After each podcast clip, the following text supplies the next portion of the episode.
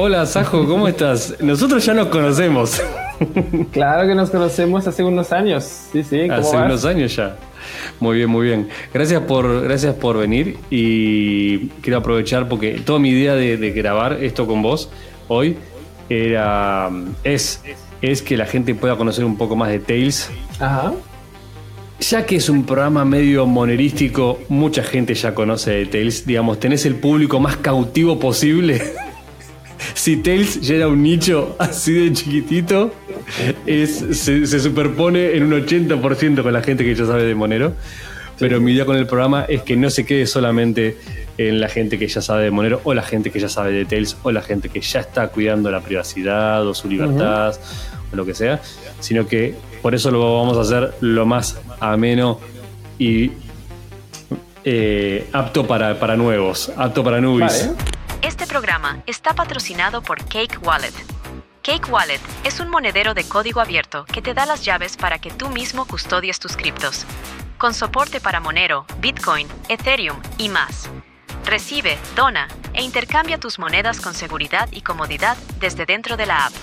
Visita cakewallet.com y recuerda, Peace of Mind, Peace of Cake. Este programa está patrocinado por Local Monero. Local Monero es la manera más segura de comprar o vender Monero con tu moneda local, sin comprometer tu privacidad. Las operaciones son entre persona y persona, y Local Monero protege los fondos del vendedor hasta que la operación sea exitosa.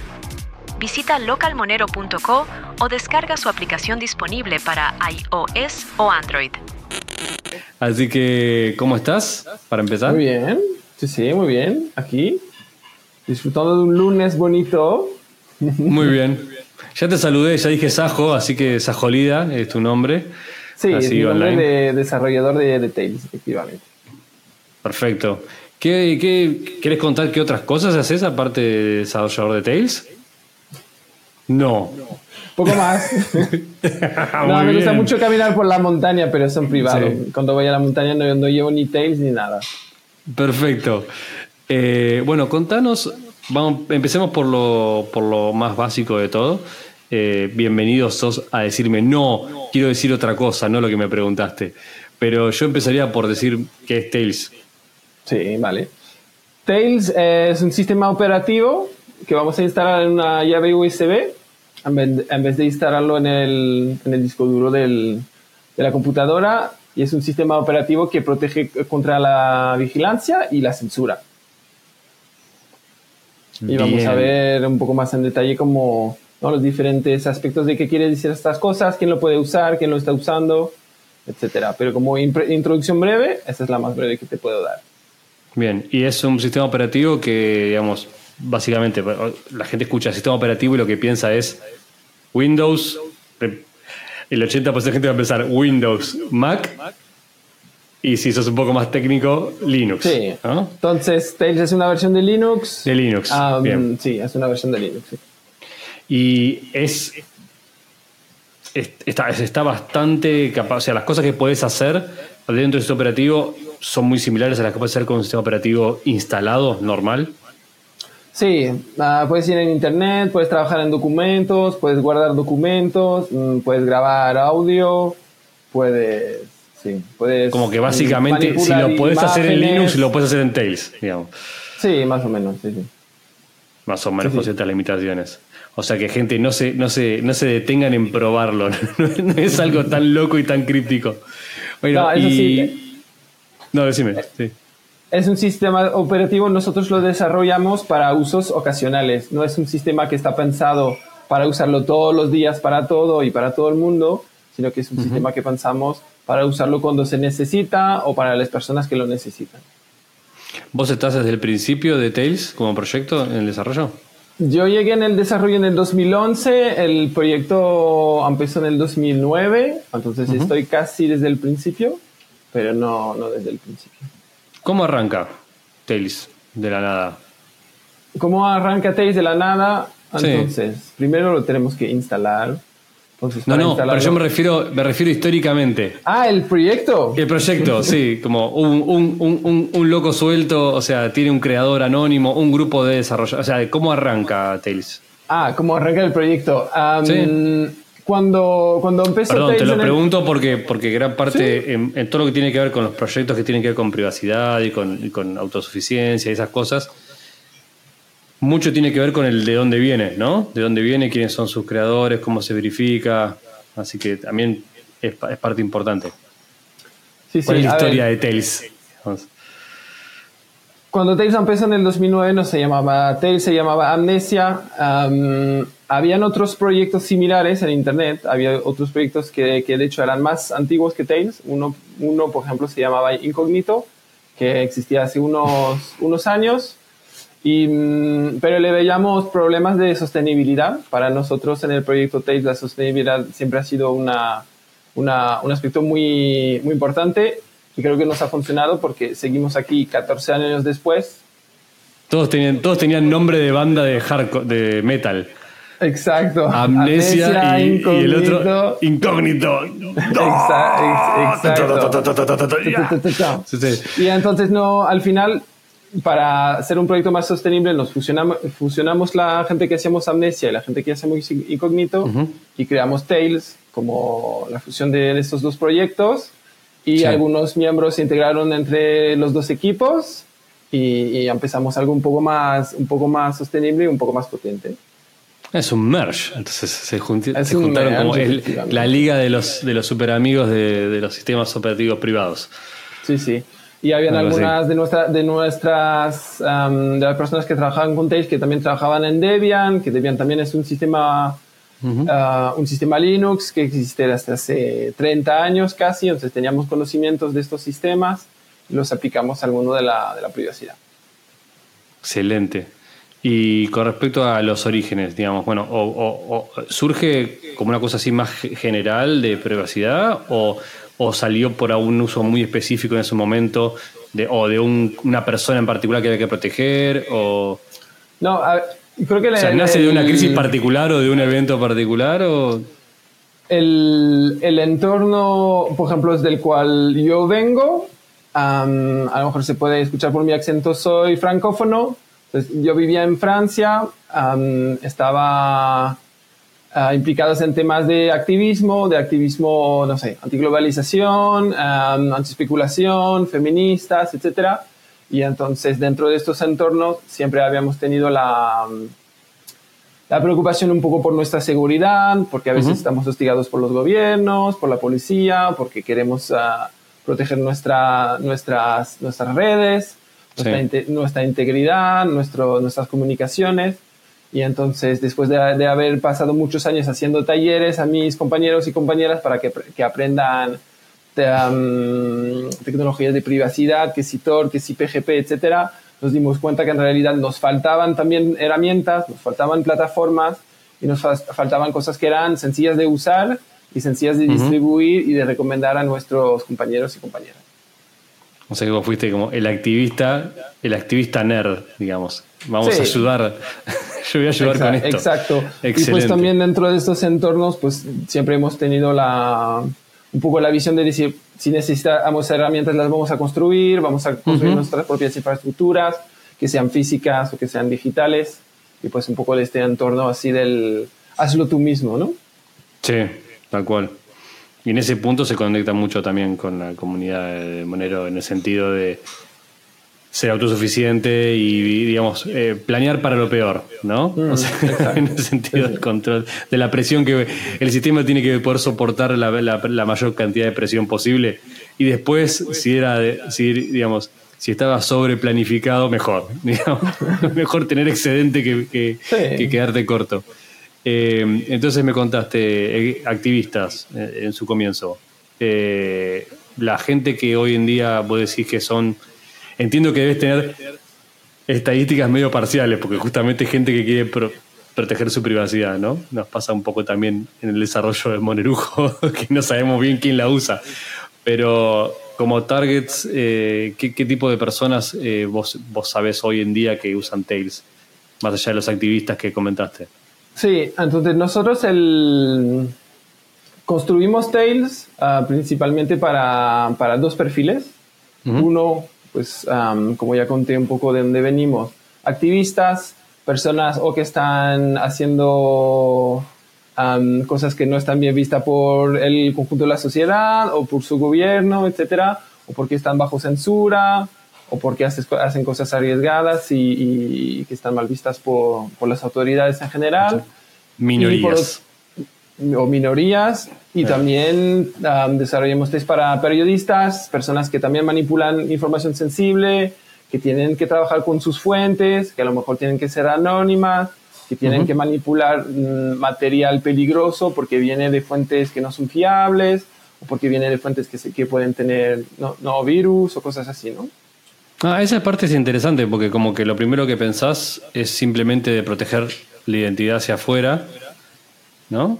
O sea, tu identidad usando Tails hacia afuera, pero también es un entorno más seguro para manipular información que recibís, Sí, sí, sí. digamos, ¿no? sin exponer tu, tu, tu sistema, por así decirlo. Sí, sí, sí. sí, sí. A ese pensado, no, había, no había pensado así. Sí, sí. Ah, cuando hablamos de periodistas, am, el ejemplo más famoso tal vez es Edward Snowden, cuando trabajó en, lo- en las revelaciones sobre la NSA, quiso trabajar con una serie de periodistas y necesitaban entre ellos un entorno seguro para comunicar, preparar las, las filtraciones, organizarse, compartir documentos, compartir análisis, etcétera, y necesitaban un entorno que fuera capaz de, de resistir a la vigilancia del gobierno de Estados Unidos, ni más ni menos. Decidieron usar Tails porque les, le- les proveía un entorno seguro para, pues eso, evitar la vigilancia y también evitar la censura, porque querían revelar su información antes de que, de que estuviera interceptada, ¿no? Así como se ve Pero- en, el, en, el, en, el en la película, digamos. Sí, que está, como en se ve el, en la- está en el hotel Exacto. con la, com- la computadora está usando Tails. y, él, sí, sí. Y, y la historia es como que él instruyó a los periodistas para que usaran eso. Claro. Sí, sí, él, como él pedía a los periodistas tener am, prácticas de seguridad muy altas y entonces dijo, vamos a trabajar todos desde Tails porque, pues eso, nos da una serie de garantías que, pues eso, es difícil equivocarte, Sí, sí, tienes sí. un entorno seguro por defecto, etcétera. Pero en los últimos años, lo que más he visto son periodistas que usan Tails para manipular documentos que son de origen dudosa, para hacer inve- investigación en Internet sobre empresas, crimen organizado, ah, grupos violentos en Internet, etcétera, para investigarlos, también para, manipular, pues eso, fuentes de leaks, am, documentos, emails del gobierno que han sido revelados, etcétera, y que los quieren manipular, pero sin que se mezcle con la información que tienen en su, en su ordenador ah, habitual, porque a lo mejor hay un virus, porque a lo Sí, mejor... Porque sería, sería esperar, o sea, que no, que no todos los, los informantes que tengas sean este, benignos, digamos. Amiga, Sí, sí, sí. exacto, exacto. Amigables. Sí, sí, sí. No hay que asumir eso. Eh, che, y pregunta, entonces ya que estamos en ese tema, eh, Tails, más allá de ser como un Linux que no instalas, en- ahora entramos en detalle exactamente cómo funciona, pero me imagino que entonces también trae como herramientas particulares que sirven para ese tipo de análisis o Sí. de protección. Ah, sí, volviendo a la, a la historia del principio, ¿no? Que hacíamos herramientas para los compañeros y compañeras activistas. Una cosa que también veíamos es que era muy difícil para la gente saber qué herramienta usar, ¿no? Porque siempre vas a encontrar 30.000 opciones para hacer una cosa y dices, ¿cuál es la buena? ¿Cuál es, cuál es la que va a ser fácil de usar? ¿Cuál es la que me puedo fiar? ¿Cuál es la que me va a dar la mejor seguridad? Seleccionar las herramientas, también configurarlas, ¿no? Instalarlas. sí. instalarlas, Instalarla, configurar cada una de estas, de estas herramientas, pues también es un trabajo, es complicado, te puedes equivocar. Si piensas que estás usando una, una herramienta segura, pero has hecho un error de, co- de configuración y en realidad no lo es, a lo mejor estás incluso tomando más riesgos, ¿no? Que si supieras que, está, ¿no? que estás mm, sin proteger, por ejemplo. Y entonces también Tails está pensado de esta manera, como caja de herramienta que viene listo para usar, prendes Tails, ahí lo tienes todo, tienes un gestor de contraseñas, tienes el navegador de Tor, tienes un um, wallet de Bitcoin, de Monero todavía no, tienes... ah, revelación. Tienes un cliente de correo electrónico que todos están configurados para, hacer un, para, para tener unas opciones por defecto que están seguras y que puedas usar, pues eso, directamente al, prender, prenderte. Y eso también es una, un valor de usabilidad, pero también de seguridad para los usuarios y usuarias, porque, pues eso, como viene todo preparado, no te vas a equivocar. Sí, de hecho, igual ahí te metiste solito en una que no iba a mencionar, que es la pregunta obvia. ¿Por qué no tiene una, una, una wallet de Monero todavía? ¿Por qué no y fíjate como dije todavía, ¿eh? Fíjate como dije todavía, ¿eh? Sí, sí. Sí, sí, no, puede contestar claramente. Les presenté nuestro público target, que son activistas y periodistas, y entonces nosotros dentro de, de nuestros recursos limitados, como desarrolladores, siempre tenemos la pregunta de decir, ¿Es mejor hacer esto o hacer el otro? ¿Es mejor poner una wallet de Monero o mejorar el almacenamiento persistente para todo el mundo, por ejemplo, ¿no? Y dentro de nuestras prioridades siempre guardamos en mente la necesidad de activistas y periodistas y las, vamos a poner adelante de las prioridades de otros grupos de usuarios que a lo mejor tenemos y que sí que tenemos, ¿no? Y entonces Tails no tiene un wallet de Monero, porque siempre hemos encontrado algo que era más importante que hacer antes de poner una wallet de Monero, guardando en mente nuestro público target, que son periodistas y activistas. Y porque el desarrollo open source es así, no, se, no hay dinero para todo y tiempo para todo al mismo tiempo, hay que priorizar todo el tiempo, eso lo entiendo. Sí, sí, sí. Este, y, también, también que, quede, que quede on the record que, que el, el grupo de Tails es, es absolutamente Monero friendly. Digamos, usan, usan Monero. Usamos Monero, recibimos donaciones en Monero, tenemos un wallet de Bitcoin en, para ir un poco más en detalle, ahora en Tails tenemos un wallet de Bitcoin que está preinstalado, no tenemos wallet de Monero, entre otras cosas, porque no hay wallets de Monero buenos que estén en Debian. Entiendo, entiendo, entiendo, entiendo. Si, no me equivoco, y entonces. No, no, no, si no, a lo mejor me equivoco porque conozco, conozco menos de Monero que Estamos todos haciendo chistes, sí. Pero si. Si hubiera un yo logré, yo logré instalar Yo logré instalar la wallet de Monero en, en Tails. Solo para que quede on the record. No es para tirarte a vos el, el, el, el fardo de que tendría que estar instalado. Lo cuento porque así los que nos escuchan sepan que se puede, no es que, o sea, en Tel se pueden instalar otras cosas aparte de las que ya vienen por defecto. Una de ellas que puedes instalar, y de hecho, eh, si lo pude hacer yo, lo puede hacer prácticamente cualquiera, porque creo que hay un tutorial para cómo hacerlo, es Feather Wallet. No la wallet oficial, pero Feather Wallet que es bastante, bastante limpia interfaz, bastante... Tiene muchas características técnicas buenas, pero eh, no pierde por eso la, ser amigable para un usuario este, nuevo, por así decirlo. Eh, así que se puede, gente, si quieren probar Tails y probar una wallet de Monero, porque hay mucha gente interesada en eso por el tema de justamente la seguridad de proteger, que asegurarse de que todas las conexiones sean a través de Tor, de que, mm. o sea, Tails ya pone una base de anonimato muy alta y muy cómoda y la gente eh, gusta de tratar de poner una wallet de Monero encima de eso porque se siente mucho más cómodo que instalando una wallet de Monero en su sistema corriente y que las claves puedan quedar expuestas o que su propio tráfico o que el propio hecho de que está usando, o sea, si bien Monero protege las transacciones, algo como Tails sobre, sobre Monero protege el hecho mismo de que estás usando Monero, ¿no? O sea, para hacer todo a través de Tor y todo eso. Así que mucha gente lo hace por eso, yo lo pude hacer y funciona. Y funciona gracias a que tenés el, el, como dijiste vos, el storage ese persistente, el almacenamiento persistente. Y... O sea, podrías guardar, perdón, para terminar con esto, podrías hasta guardar, no, hace falta que restaures una wallet cada vez nueva, tenés un, un, un, poco de almacenamiento que puede durar de una sesión a la otra, no es totalmente amnesia cada vez, entonces puedes guardar una wallet que con, se, se, se destrabe con tu clave y que puedes usarlo regularmente con comodidad. No es un no es algo que sea absolutamente anti comodidad, que solo lo vaya a usar un hacker ruso loco que cada vez restaure la wallet cuando tiene que mandar una transacción. Nada, se puede usar y se puede usar este, diariamente con, con facilidad. Ibas a decir vos algo, si te Sí, iba a decir algo que dentro de los de nuestros proyectos para los años que vienen, es muy probable que añademos la posibilidad de instalar más aplicaciones como Flatpak.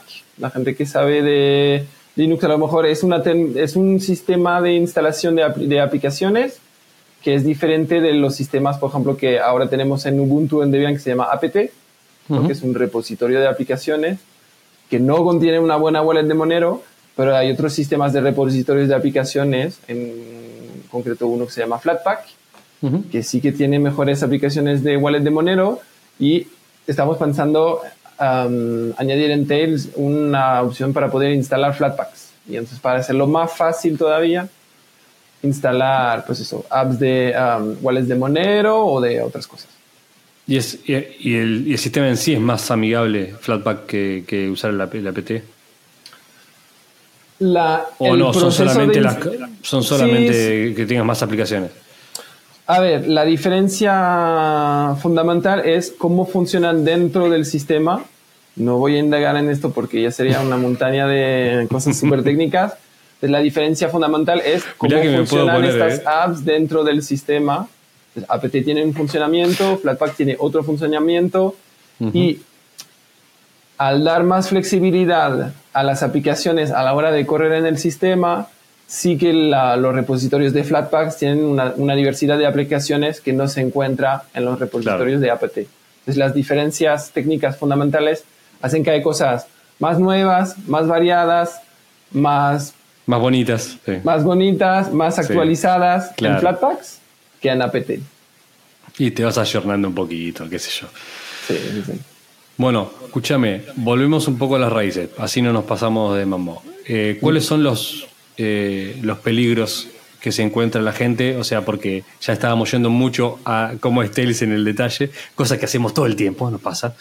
Pero digamos, si volvemos atrás, alguien que estaría escuchando esto y diga, pero ¿para qué? O sea, que le parezca demasiado, ¿para qué me interesa? ¿Cuáles son los peligros en los que generalmente un uso normal de una persona normal se, se expone eh, cuando usa Internet en un sistema normal? Sí. Entonces, como decía, nosotros pensamos Tails para usos específicos, usos ocasionales y no para que se use mm, por todo el mundo todo el tiempo, ¿no? Pero volviendo a nuestros público targets, activistas y periodistas, una de las cosas que mm, puede pasar es, por ejemplo, que los ordenadores ah, que usamos comúnmente suelen, gastar, suelen guardar muchos rastros muchas trazas de todo tipo de cosas que hacemos en el equipo, ¿no? Por ejemplo, si, si, borramos un archivo desde, desde Windows, por ejemplo, este archivo no se va a borrar, solo se va a mover a la papelera. Aunque vaciemos la papelera, el contenido del archivo va a seguir en el disco duro. Hasta que se sobrescriba con lo siguiente, hasta que, ¿no? Hasta que se sobrescriba, pues en, de aquí unos meses o de aquí unos años, ¿no?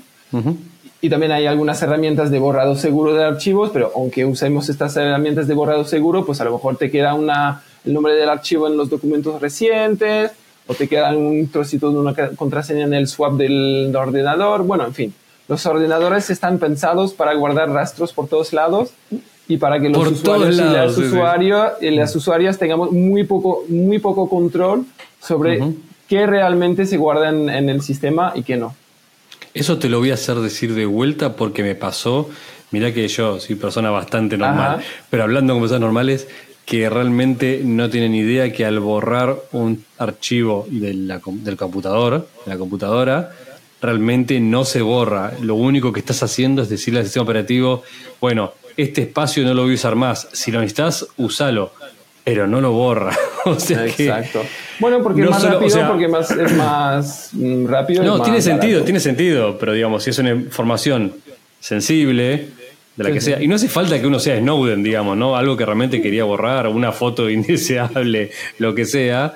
El técnico de computación más bajo, con la barra más baja, lo digo por esto, por ejemplo, el típico caso de una persona que vende una, vende una laptop, ¿no? Eh, vende una laptop usada antes de venderla piensa que borra todo, la entrega al comprador y el comprador primero que hace es usar un programa bastante sencillo y fácil de encontrar para recuperar archivos borrados del sistema y se encuentra con desde claves bancarias, este, mensajes comprometedores, románticos, fotos, este, desnudos, eh, cualquier cosa, o sea, cualquier cosa que la persona haya deseado eh, eliminar. Este, Así que, más allá de Tails, gente, las cosas no se borran solamente porque las borren, nada más. Eso en Tails no pasa. ¿Qué más? no, no pasa. Eso también pasa en los teléfonos. Un teléfono, un smartphone es un ordenador y las, las fotos que borras no se, no se borran. Tengo una historia que me acuerdo hace unos años en, en Barcelona, unos chicos que, que, que, que, habían prendido un fuego por accidente, pero el fuego era un fuego muy grande y habían borrado las fotos de la barbacoa que estaban haciendo justo antes de que se, ¿no? saliera de, de madre el fuego. Y pues los policías que les detuvieron pudieron recuperar las fotos borradas del teléfono y ver que sí que estaban haciendo una barbacoa. En fin. Sí, sí. Barbacoas ilegales. En este caso, sí. Sí, sí, sí, sí, sí, Hay que tener mucho, mucho cuidado. Eh, y, no, y no siempre te protege el código del teléfono, tampoco. No siempre. Tenerlo, sí, bueno, tenerlo bloqueado, digamos. Hay maneras porque hay gente que dice, no, pero si lo bloqueo, ya no lo pueden. no, señor. No, señor. Pues sí, eso es un. Protege de rastros en el equipo. Exacto, es un, eso, eso, es un problema que Tails ayuda a resolver, porque en Tails todo se va a borrar cuando apagamos eh, el equipo, cuando apagamos Tails. Si no hacemos nada, todo se va a borrar. Es decir, por eso, por eso su nombre de amnesia. Exacto, por eso el, nombre de, amnesia. Y en Tails tomamos el, enfoque opuesto, decir, si quieres guardar algo, tienes que decir que lo guardas y tienes que tomar una acción para guardarlo. Si no haces nada, se va a borrar todo por, por defecto. ¿no? Y por eso tenemos el. No mientras lo usás, cada vez vamos a, ejemplificar un caso de uso normal de, de Tails. Vos colectás el, pendrive, después si querés explicamos cómo lo conseguís, pero vamos, vos arrancás Tails, usás Tails y en el momento que vuelvas a apagar el ordenador es que se olvida todo. Sí. Bien. Sí, sí, sí. Y por eso tenemos la, la funcionalidad esta que llamamos del almacenamiento persistente, es decir, como usuario, tú puedes decidir guardar un archivo o guardar una configuración en el almacenamiento persistente, que va a ser una, un volumen cifrado, protegido con una contraseña, pero lo que no pongas ahí se va a borrar cuando apagues, ¿no? Como decía. Muy bien, porque esa va a ser mi siguiente pregunta. Es lo que está guardado en el almacenamiento persistente. Pongamos que eh, también tengo un accidente con una barbacoa. Se me ocurre hacer una barbacoa en la mitad de la ciudad y usando Tails o que sea. Pero digamos, yo llego a sacar, guardé las fotos en el, almacenamiento persistente. ¿sí? Si otra persona tiene acceso a mi pendrive, digamos, ¿no? A mi pendrive que tiene Tails instalado, ¿puede recuperar los archivos que están dentro del almacenamiento persistente? Entonces, los, los, archivos que están dentro del almacenamiento persistente, todo el almacenamiento persistente va a estar cifrado, encriptado, también decimos, con una contraseña, que puede ser lo largo que quieres, pero dentro de este volumen encriptado están tus fotos. Entonces, si alguien encuentra tu USB de Tails, puede ver que es un USB de Tails, si es un poco listo, si no es muy listo, ni se va a dar cuenta. Va a pasar que no funciona el USB, que también puede pasar con, es la mayor parte de los casos. La mayor parte de los cuerpos policiales. sí, sí. Pero no, si no se puede dar cuenta que tienes Tails y se puede dar cuenta que tienes un almacenamiento persistente. Entonces, también tener esto en cuenta, ¿no? o sea que el almacenamiento persistente es tan seguro como la contraseña que uses para, para, cifrar, para, para cifrarlo. Exacto. Sí, sí. Sí y entonces, dentro de, mm, por ejemplo, una historia de unas, unas personas que entrevisté el año pasado, unas que usan Tails, unas activistas feministas en, en, Brasil, que están trabajando por el derecho al aborto en Brasil. En, el, en Brasil hay leyes de aborto que son, que son muy restrictivas y estas ah, mujeres estaban trabajando para proveer aborto seguro a más personas. Y entonces, uh, hacían todo su trabajo desde Tails y un día tuvieron una redada de policía porque les denunció un vecino o un, un, ente no muy amigable. La policía registró su casa, registró, sus ordenadores, pero no se dieron cuenta que trabajaban estas cosas porque hacían su trabajo militante en favor del aborto desde Tails. No, no, dejaban, no dejaron ningún rastro de ello en sus computadoras. O sea, funcionó, digamos. Funcionó para estas muchachas. Bien. Entonces, dijiste eh, rastros en el equipo. Rastros en el o sea, equipo, básicamente, eh, usando un sistema normal, va a ser muy difícil, muy difícil, aun si sos muy técnicamente capaz, que no dejes rastro de tu actividad todo el tiempo mientras uses un sistema operativo normal. Muy, muy difícil. No, no. Eh, ¿Qué otras cosas, qué otros peligros? Sí, otro peligro, bueno, que ya mencionamos un poco antes. am, últimamente estoy hablando con muchos periodistas que usan Tails para hacer investigación online o sobre grupos violentos, ah, grupos criminales, o para trabajar con fuentes que no son fiables. Un ejemplo que voy a dar, por ejemplo, son unos, unos periodistas mexicanos que trabajaron en base a unos leaks que se publicaron el año pasado, que se llaman los Guacamaya Leaks. No sé si escucharon hablar No, de ni idea. Guacamaya Leaks, que es ¿De un grupo son? de, un grupo de hacktivistas de América Latina que publicaron terabytes de emails del ejército chileno, del ejército colombiano y del ejército mexicano. Ujú. Y entonces, en base a estos terabytes de datos, ahora tenemos periodistas que están investigando, mm, pues eso, para buscar, pues eso, revelaciones o noticias dentro de estos terabytes de datos. Pero son terabytes de email del, del ejército, entonces ahí va a haber de todo. Que si virus, Claro. que si cosas que no quieres que sepan, que materiales que vienen de vete tú saber dónde. Entonces, hace unos meses hablé con unos periodistas mexicanos que justamente trabajaron en, en, en estas bases de datos, querían tomar precauciones para no infectar su equipo y también querían, pues eso, trabajar un poco con un bajo perfil sobre estos documentos que se consiguieron de manera un poco ilegal, pero que ahora son de dominio público, que digamos. Y entonces hicieron todo el trabajo desde Tails, investigando esto en, la- en los mails del ejército mexicano, pues pudieron demostrar que el ejército mexicano desde hacía décadas que hacía como persecución y rastramiento a grupos feministas mexicanos que Ujú. dentro de sus... mm, O la de sus- sorpresa. Sí. Sí, o la sorpresa dentro de sus investigaciones internas, como los ponía de, ¿no? Casi como si fueran grupos terroristas, bueno, en fin. Y entonces estos periodistas trabajaron en este material desde Tails para protegerse de lo que pudiera haber dentro de, de este material. Bien.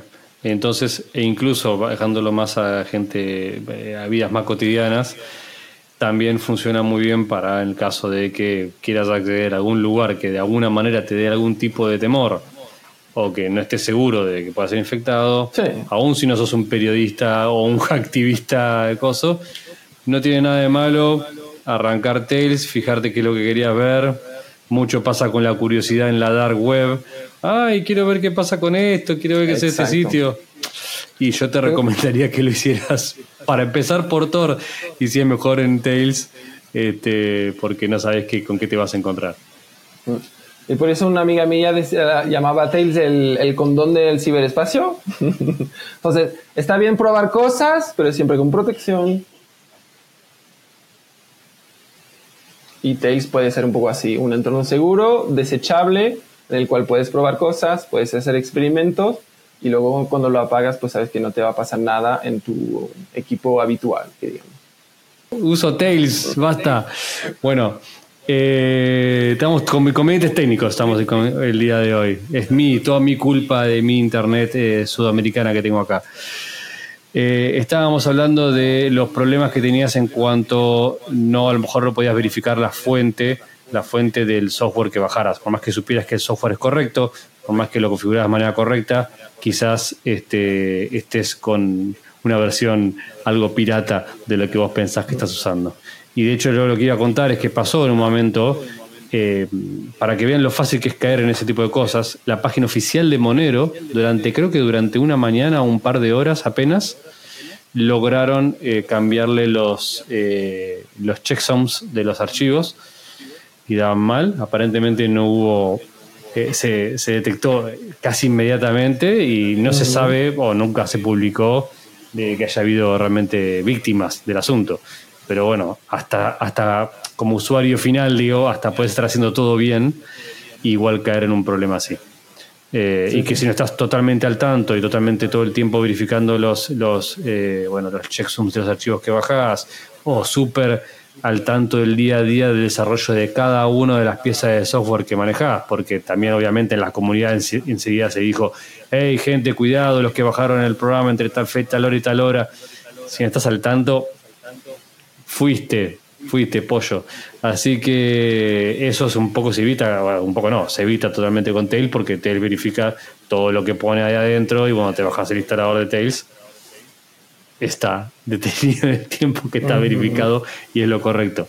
Así que hablando del instalador de Tails, vamos al, paso a paso. ¿Cómo hago? ya me convenciste, ya quiero usar Tails, esto es buenísimo, quiero probarlo. ¿Cómo, cómo es? Sí, entonces la, instalación es un proceso que creo que para mucha gente va a ser poco habitual. porque no es, te bajas un, como es .exe y, lo vas a correr y ya está, tienes Tails. No, no es así. Para instalar Tails tienes que bajarte lo que llamamos nosotros una imagen USB, que es decir, los datos que vamos a copiar en la USB para tener Tails. Y este proceso de poner la imagen USB en el USB lo vamos a hacer con un programa especial. Para Linux ya hay ah, herramientas del sistema que te permiten hacer esto, ¿no? Copiar la imagen de Tails en el USB para Windows y para Mac um, usamos, recomendamos otro programa que se llama Balena Etcher, que hace este proceso de copiar lo que el Tails que nos hemos bajado de internet sobre la USB. ¿no? Puedo hacerlo, o sea, ¿qué tan importante es la máquina en la que lo haga para crear el disco de Tails? Más, más básico que eso todavía. ¿Qué necesito? Un pendrive. Necesitas un pendrive necesitas descargar Tails, que es, es un giga, coma dos o coma tres. Entonces, el tiempo de descargarlo. ¿Qué tan grande tiene que ser el pendrive que.? El pendrive tiene que ser de, tiene que ser de 8 gigabytes como mínimo, que hoy en día todos son de 8 gigabytes y más.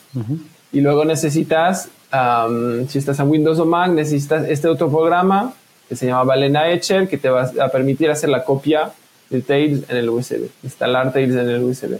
Si estás en Linux, pues ya tienes otras herramientas del sistema que te permiten hacer esta, esta copia. Es una operación un poco, un poco particular. ¿Hay algún otro, alguna otra condición que deba cumplir aparte del tamaño el, el USB, el pendrive? O sea, alguna versión tiene que ser por lo menos esto. No, cualquier pendrive silvestre va a funcionar, digamos. Sí, lo que sí es que todo lo que hay en el pendrive uh, lo vas a perder porque vas a instalar Tails y solo Tails en el pendrive. No puede ser un pendrive que uses para otras cosas. Tiene que ser un pendrive que solo vas a usar para, para usar Tails. Bien. y no le escriban abajo, no le escriban afuera Tails. O si no se quieren si no se quieren equivocar, a lo mejor sí. sí. sí, a lo mejor sí, a lo mejor sí. Para no mandarlo a la tienda de fotocopias y luego. O tengan dos pendrives, uno que dice Tails afuera, que es un Tails que no es el que usan realmente. Con, es, el, es, el, es, el, es el Tails señuelo, con, con, con, espacio persistente, con una clave razonablemente fácil de descubrir, pero no demasiado fácil que sea como que sea este, sospechosa y ahí ponen toda información falsa. Sí, sí, cualquier cosa si les piden y dices, acá está mi Tails, uh, me encontraron. No este pendrive que solo tiene películas eh, de Bollywood piratas y en realidad es el verdadero Tails. O sea, eh, otra pregunta. Em, el, estado del sistema operativo en el cual creo la instalación de Tails, ¿es importante o no, o sea, o no hay forma de que el Tails se corrompa, por así decirlo, porque está hecho en una computadora que ya está infectada, de alguna manera. ¿Entiende mi pregunta? Sí, podría ser. si trabajamos desde una, computadora para instalar Tails, que esta misma computadora tiene un montón de virus y tal, podría llegar a ser que el Tails también se instale con un virus, porque si el, el que manda es la, la computadora que usamos para instalar, pues esta computadora puede ser, nos puede hacer bromas también. Nosotros no conocemos ningún caso, ningún virus, ningún sistema que, ninguna historia de que alguien se le haya puesto un virus en Tails. Nunca, nunca hemos eh, escuchado hablar de estas cosas. Es posible en la teoría, pero en la práctica mm, por ahora no. Pero hay que hacer todas esas preguntas molestas que se me ocurren. Sí, sí, sí. No, pero, pensar. pero un momento. Y también saber. Si bajo y, y también creo que es importante dentro de nuestros círculos así de privacidad y de seguridad ver un poco cuál es el nivel de peligro, cuál es la probabilidad de que nos pase, porque muchas veces decimos algo como una posibilidad y luego todo el mundo se piensa que le va a pasar a cabo en cualquier esquina. Y no es el caso. Y no es el caso, exactamente. Sí, eso pasa muchísimo en el mundo monero. Sí, sí. Como la otra vez que habían robado unos fondos de no sé, de, un fondo de, que se juntaba fondos para desarrollo de cosas en la comunidad. Y con la con la cooperación de las personas que tenían la wallet, con las llaves privadas de la wallet, con las informaciones de las transacciones que supuestamente hizo el, ladrón, y con toda esa colaboración se podían ver los outputs por uno o dos pasos a ver a dónde iban. Entonces, ¿cuál fue el titular? No, Monero es rastreable. y era como, espera, para, para, para, para, Es un caso de uso muy particular. Estás, o sea, sí, está siendo rastreable por vos mismo, básicamente. Estás dando toda la información posible e incluso así, después del primer paso ya perdiste básicamente toda posibilidad de saber qué pasó después. Pero bueno, es lo que le queda, ¿viste? Es como esto es lo mismo que te pasa con Tails. Pero si uso una computadora que estaba puesta en el centrífugo de plutonio iraní he pensado para que. Sí, está bien, puede ser, puede ser. No te, no, te va a pasar, tranquilo, tranquilo. No sos tan importante como pensás. Em, sí, hablando de los problemas al instalar Tails, creo que el problema, el más probable y frecuente que va a tener las, las personas es que a lo mejor no les funcione en su ordenador. Por ejemplo, como me pasó a mí. Disclaimer, como le pasó a ti. Disclaimer, Tails funciona muy bien en PCs, aunque a veces puedas tener algún problema de tarjeta gráfica o de Wi-Fi, pero no funciona muy bien en Mac, sobre todo en todos los Macs nuevos que tienen los procesadores esto, M2, M1, etcétera. Ahí no va, ahí no va a funcionar Tails. Entonces, lo más probable eh, es que tengas el problema de que no te funcione, pero es muy poco probable de que no. le pase algo. A mí Tails me funcionó perfectamente. El problema que tuve al principio fue cómo configurar, y esos Tails no puedo hacer nada al respecto, que yo sepa, era cómo configurar el buteo de la máquina, el arranque. En mi laptop por defecto tenía desactivado en la BIOS poder bootear desde un pen, básicamente desde un pendrive externo. Hasta que igual de vuelta, si lo puedo solucionar yo, lo puede solucionar cualquiera. Pero sí, no funcionaba y pensaba que yo había instalado mal Tails, que lo había copiado mal en el USB y no era eso, era simplemente que mi máquina al reiniciarse nunca tomaba lo cuento porque es algo que probablemente le pase a muchas personas. Era una laptop Lenovo normal, básica, y por defecto, y supongo que por seguridad, tenía desactivado bootear desde, desde dispositivos externos. Entré con el Dell, cambié una, una configuración, un setting, reinicié y después no tuve ningún problema nunca más. Y el Tails anduvo muy bien. Esto puede ser, hace unos años era más eh, esto era más problemático, hoy en día es un poco más fácil porque desde Windows, si tienen Windows 10 y, superior, hay un atajo a la hora de decir reiniciar la computadora, pueden hacer Shift, Shift reiniciar desde el menú de... ah, o sea, con la computadora ya, ya, corriendo, digamos, sin tener que entrar al... Sí. Cuando tienes el Windows corriendo, puedes hacer reiniciar con Shift y ahí te va a poner en un modo especial que desde ahí deberías poder prender en el USB aunque no esté configurado en la BIOS. Si te pierdes un poco en la BIOS, en, los Windows modernos ahora hay un, hay un atajo que permite hacerlo sin pasar por la BIOS ni hacer cosas raras, en la mayoría de los casos. Que dicho sea de paso, los Windows modernos están siendo lo más anti-Tails que existe. O sea, me pasó de instalar dos máquinas nuevas y yo venía con un Windows más viejo, venía con el Windows 10 así clavado y el Windows 11 ya es muy invasivo. Es crear una cuenta de usuario para si siquiera arrancarlo y si no estás en modo totalmente eh, sombrero de aluminio paranoico, todo el tiempo es, ¿y quieres eh, optar por, y quieres optar por, y quieres, por lo menos te dejan elegir, supuestamente, ¿no? Pero una instalación por defecto de Windows hoy en día es ultra anti privacidad. Es mucho más que antes. O al menos eso me pareció. Contame qué, qué cosas buenas, lindas y, interesantes trae adentro Tails. Me dijiste, ya trae un navegador Tor. Sí. cosas, dígame cosas interesantes que se pueden hacer con Tails. Dale, ¿qué, qué, trae ya por Una cosa que no he dicho todavía es que cuando mm, también dentro de la, óptica, de la óptica esta de no dejar rastros, evitar la, la, vigilancia, la censura, todo lo que vamos a hacer en Internet uh, desde Tails va a pasar por la red Tor. Entonces, cuando prendemos Tails, la de las primeras cosas que vamos a hacer es conectarnos a la red Tor y luego todo lo que hagamos al navegador, a los emails, sí o sí, el Bitcoin, etcétera, todo va a pasar por, por Tor. No podés ni usar Tor ni que no quieras, por así decirlo. exacto. Si, si, si, por ejemplo, si instalas una aplicación que no pasa por Tor, no va a funcionar. Bueno, no va a funcionar en su conexión a Internet. Eso, eso sigue como el, el, paradigma Tails que es perdón, estamos en Café Monero también. Es el paradigma monero, que es la parte que me gusta a mí de, ambos proyectos. Te juro que me parece que es una de las mejores partes de ambos proyectos, que es asumir que el uso por defecto, o sea, proteger al usuario por defecto, que no tenga que hacer nada especial, ni tenga que hacer nada mucho más técnico para que, que sea difícil que se equivoque. Entonces, Tails, todo el tráfico de Tails va a través de Tor por lo tanto, lo que está preservando para empezar es tu dirección IP.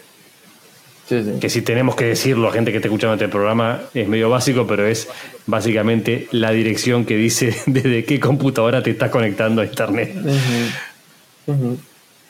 Básicamente tu cara. todo lo que vas a hacer, todo lo que vas a hacer de, de, va a pasar por Tor. También viene con, pues eso, programas para mm, editar, manipular documentos, edición de imágenes, una suite Office, hojas de cálculo, documentos de texto. Otra herramienta que es muy importante, sobre todo para periodistas y activistas en este caso, un programa para borrar los metadatos. Cuando si sacas una foto con tu teléfono, la foto va a venir con el número de la cámara, el número del teléfono, a veces se registra incluso la, la, ubicación GPS de, de, donde se tomó la foto, estas cosas. Todos estos datos son datos que pueden estar en archivos, sobre todo en fotos, pero también en PDFs, en archivos de audio, etc. Y Teles viene con una herramienta para limpiar estos datos. Entonces esto, por, por, ejemplo, lo usan mucho, pues eso, periodistas, ¿no? Que manipulan fotos, que les mandan fuentes, etcétera. Pues van a usar Tails para borrar estos metadatos y asegurar que el documento es, es listo para poderse compartir con el resto del mundo. ¿no? Por favor, gente, igual que lo de borrar archivos, muchas personas no saben que incluso hoy en día por defecto en algunos teléfonos, antes no era tan así por defecto, tenías que activarlo en las settings de la cámara, pero no sé si el Pixel o uno de esos ya me sorprendió que por defecto guarda la coordenada de GPS de la foto. Y cual vos te puedes sentir muy pillo y muy seguro de que estoy mostrando solo lo que se ve en la foto y no estoy, estoy teniendo cuidado de que mi fondo, digamos, no. Pensando, por ejemplo, mujeres, pasa muchas veces, eh, aplicaciones de citas, cosas así. Te mando una foto, me fijo que no el, el, fondo no delate mucho mi ubicación porque no estoy segura, qué sé yo, y la foto contiene las coordenadas GPS exactas de dónde está sacando la foto. Eh, entonces, no solo periodistas, sino gente en general, si estás compartiendo fotos con alguien que no, eh, no es de tu total confianza o no todavía, te, obviamente estos, hay programas para hacerlo durante, dentro de Windows y qué sé yo, y Mac y todo. Pero en Tel ya viene instalado y puedes hacer eso de limpiar la foto y que solamente quede lo que se ve en la foto y no la fecha de sacada, la ubicación, todo eso. Contame, ¿algún otro programa muy, muy cool que venga dentro, muy, muy oscuro que venga dentro de Tails? ¿Uno para claves PGP? Sí, herramientas de. Hay una herramienta de PGP que se llama Cleopatra, que puedes usar para, para cifrar mensajes, para cifrar texto, para cifrar archivos. Ah, en Tails también hay una herramienta para abrir volúmenes de VeraCrypt. La gente que usa Vera, por ejemplo, hay periodistas que, que, que tienen discos encriptados con VeraCrypt porque los usan también con Windows o con Mac, ¿no? Si quieres pasar archivos encriptados desde Tails a un Windows, a un Mac, lo puedes hacer a través de VeraCrypt, que funciona en las diferentes plataformas. Y mm, ya, ¿Y, de comunicación me dijiste, hay correo y hay mensajería también?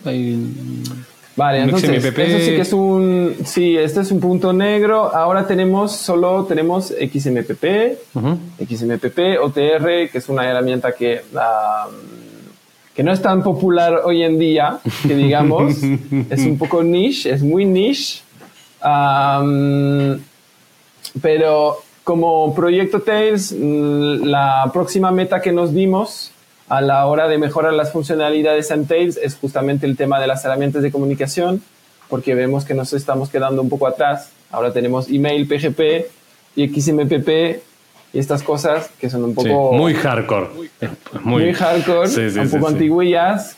Y entonces las, las próximas funcionalidades grandes que vamos a añadir en Tails van a ser herramientas de comunicación, lo más probable es que el primero que venga sea Signal, pero eso, por ahora en Tails, ah, estas cosas de no, Signal, mensajerías de, eh, de polémico, eh, no, polémico, no, eh, funcionan. no funcionan, pero es lo siguiente que vamos a poner en Tails, no sé cuándo, pero en algún pongan, pongan Signal, pero cuando dejen de requerir número de teléfono para usar. Pues es que es mi gran problema con Signal. Es tipo como, no puedo creer que lleven la, privacidad como bandera. No te lo voy a hacer decir a vos, yo sé que estás hablando de representación de un grupo, pero yo no puedo creer que lleven la, como la privacidad como bandera y el día de hoy todavía sigan pidiendo número telefónico, que es algo que de vuelta discrimina muchísimo al usuario más novato porque es el que no va a conseguirse un número de teléfono descartable, súper privado, en eh, online para poder usar Signal. Es el que va a decir, bueno, pongo mi número de teléfono. Ah. Entonces. Pues al respecto tengo una, buena noticia. Ah, hace tres semanas, como a medianos de noviembre, sacaron una versión de prueba de Signal que ya viene con la funcionalidad esta de poder registrar nombres de usuarios y de usuarias que escondan el número de teléfono entonces, hace tiempo que se le pide la, mm, esta mejora, hace tiempo que dicen que lo van a hacer, ya lo tienen listo. Ahora lo están probando y están pidiendo retornos, de hecho, si quieren probarlo, pero que ya está, ya está, ya está en la caja, ya, ya lo van a sacar. Bien, bien, buenísimo. No, ojalá que sí, porque yo te juro, eh, tengo mis limitaciones, pero conceptualmente me encanta la idea del XMPP, ¿no? Eh, Jabber a full, me suena muy internet de los noventas. Lo, lo, quiero defender, lo quiero defender. Pero cuando pasás al lado encriptación, entre, uy, ya tenés que tener muchas ganas. Después, encontrar alguien que tenga SMP. Y después, OTR, bueno, ok. Y después tenés los otros que te dicen, no, OTR no, o Memo. Bueno, ¿Y cuál me bajo para entonces? Y uno no es compatible con el otro. Y no, te mandó un mensaje, ¿lo pudiste leer? No, y terminás hablando por Telegram para que la otra persona te conteste si pudo leer el mensaje XMPP. Y digo, no, no, esto no está funcionando. Pónganse de acuerdo, señores. Parece el chiste ese de, XMPP, de tipo, necesitamos un nuevo estándar para unificar todos los estándares y ahora hay, hay, 11 estándares nuevos. Es algo medio parecido. Así es. Obviamente, lo dice una persona que no sabe programar nada, seguramente tiene sus dificultades, pero como usuario final es muy confuso, es muy confuso. Sí, sí. Y por eso nos estamos yendo a cosas que son más populares y más amigables como Signal. ¿Y qué onda eh, Matrix, por ejemplo? Elementos, esos, ese costado. Ah, mira. Puedes contestarme, no puedo dar ninguna opinión al respecto. No, te puedo contestar antes de... Ahora he mencionado Signal, porque creo que es el, mejor candidato. Para llegar a esta conclusión, ah, hicimos una investigación. Yo, yo entrevisté, entrevisté a 14 periodistas y activistas, ¿no? Para ver qué usan, qué necesitan, qué necesitan más en Tails. Y todos me hablaron de Signal. Todos, todos, todos me hablaron de Signal. Dos o tres me hablaron de otras cosas, sí. pero como me Y todas cuenta- distintas, ¿no? Uno te dijo todas- otro te dijo. Simplex, El- el- Matrix. El Rocket Chat, que el no sé qué, que el no sé cuántos. Y entonces, todo el mundo usa terrible, Signal. es terrible, y hay sí, sí, cuatro sí. gatos que usan otra Keybase, alternativa. Keybase o... Sí, es Hay terrible. Hay, que dos, hay dos en cada uno. Slack. Hay dos, hay dos conocidos en cada uno, sí, sí. Pero entonces, yo a la hora de decir, a ver, ¿cuál, cuál es más importante, cuál es más prioritario a la hora de decir en qué voy a trabajar mañana? Signal. Sí, sí, sí, sí. Sí, siguiendo el mismo norte de que sea lo más amigable posible y lo menos cosas, sí, es Signal. Signal logró transformarse en el proton-mail de los mensajería. Después anda a discutir si proton-mail es la mejor solución de correo privado del universo o no, pero al final es la única que se logró posicionar como alternativa a Gmail, básicamente. Exacto. Este.